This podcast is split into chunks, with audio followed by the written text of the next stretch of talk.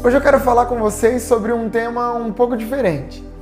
Há alguns anos eu tenho acompanhado, ainda que de longe, o avanço de várias igrejas no Brasil e fora dele.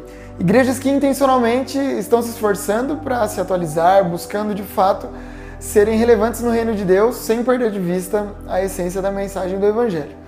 Ao mesmo tempo que milhares de igrejas avançam, eu encontro também igrejas passando por fases difíceis, crises de identidade, crises nos ministérios, crises com voluntariado.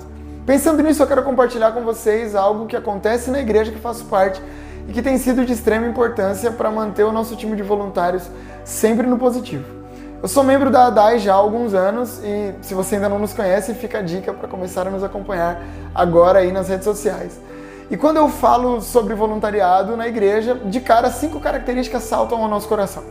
Se você quer montar um time dos sonhos em favor do reino de Deus, então faça um teste a partir de agora. Tente encontrar nas pessoas que você vai convidar cinco características importantes e inegociáveis. A primeira, caráter. Jesus não deixa dúvidas de que aqueles que decidem segui-lo precisam ter um esforço consciente e contínuo de serem irrepreensíveis. Caráter é aquilo que nós somos quando ninguém está olhando. Não tem a ver simplesmente com o que nós somos nos dias de culto ou quando nós estamos rodeados por irmãos da igreja. Caráter tem a ver com um esforço intencional de ser a cada dia mais parecido com Jesus. Igrejas sofrem quando menosprezam o poder do caráter dos seus voluntários. A segunda característica, competência. Durante muitos anos, uma mentira tomou conta dos ministérios e dos cultos da igreja brasileira. A mentira de que quando fazemos algo para Deus, podemos fazer sem tanta qualidade. Afinal, ele enxerga as nossas intenções.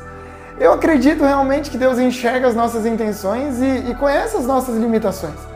Eu não tenho dúvidas disso. Mas isso jamais pode ser usado como uma desculpa para um serviço sem qualidade no reino de Deus.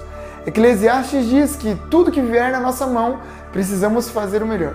Uh, e o mesmo Salomão diz lá em Provérbios 18, 9 que quem é relaxado no que faz é irmão do que destrói. Ou seja, aquele que faz de qualquer jeito está no mesmo nível daquele que chega para destruir o que foi feito. Bill Hybels uma vez disse que o mal muitas vezes planeja tão bem para fazer o mal, enquanto do outro lado, o bem planeja tão mal para fazer o bem. Quer construir um time de qualidade? Não abra mão da competência. A terceira característica, comprometimento. Não basta ter em seu time pessoas de caráter e com alto nível de competência, se isso não for acompanhado de comprometimento. E aqui, um exemplo que o pastor Rodrigo Soeiro sempre dá ajuda a entender melhor uh, esse item. Você já deve ter ouvido sobre a diferença entre o comprometido e o envolvido.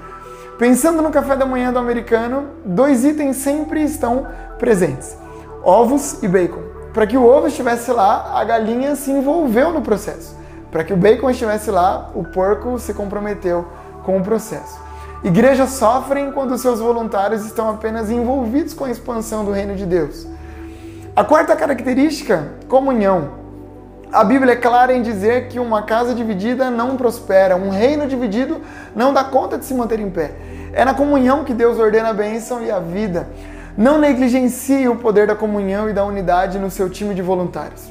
E aqui vai uma informação extremamente importante. Unidade é diferente de uniformidade. Deus nos chamou para caminharmos juntos e não para sermos iguais. Ele é capaz de usar as nossas diferenças através da comunhão para nos fazer alcançar níveis maiores de excelência no reino de Deus. A quinta e última característica, cultura.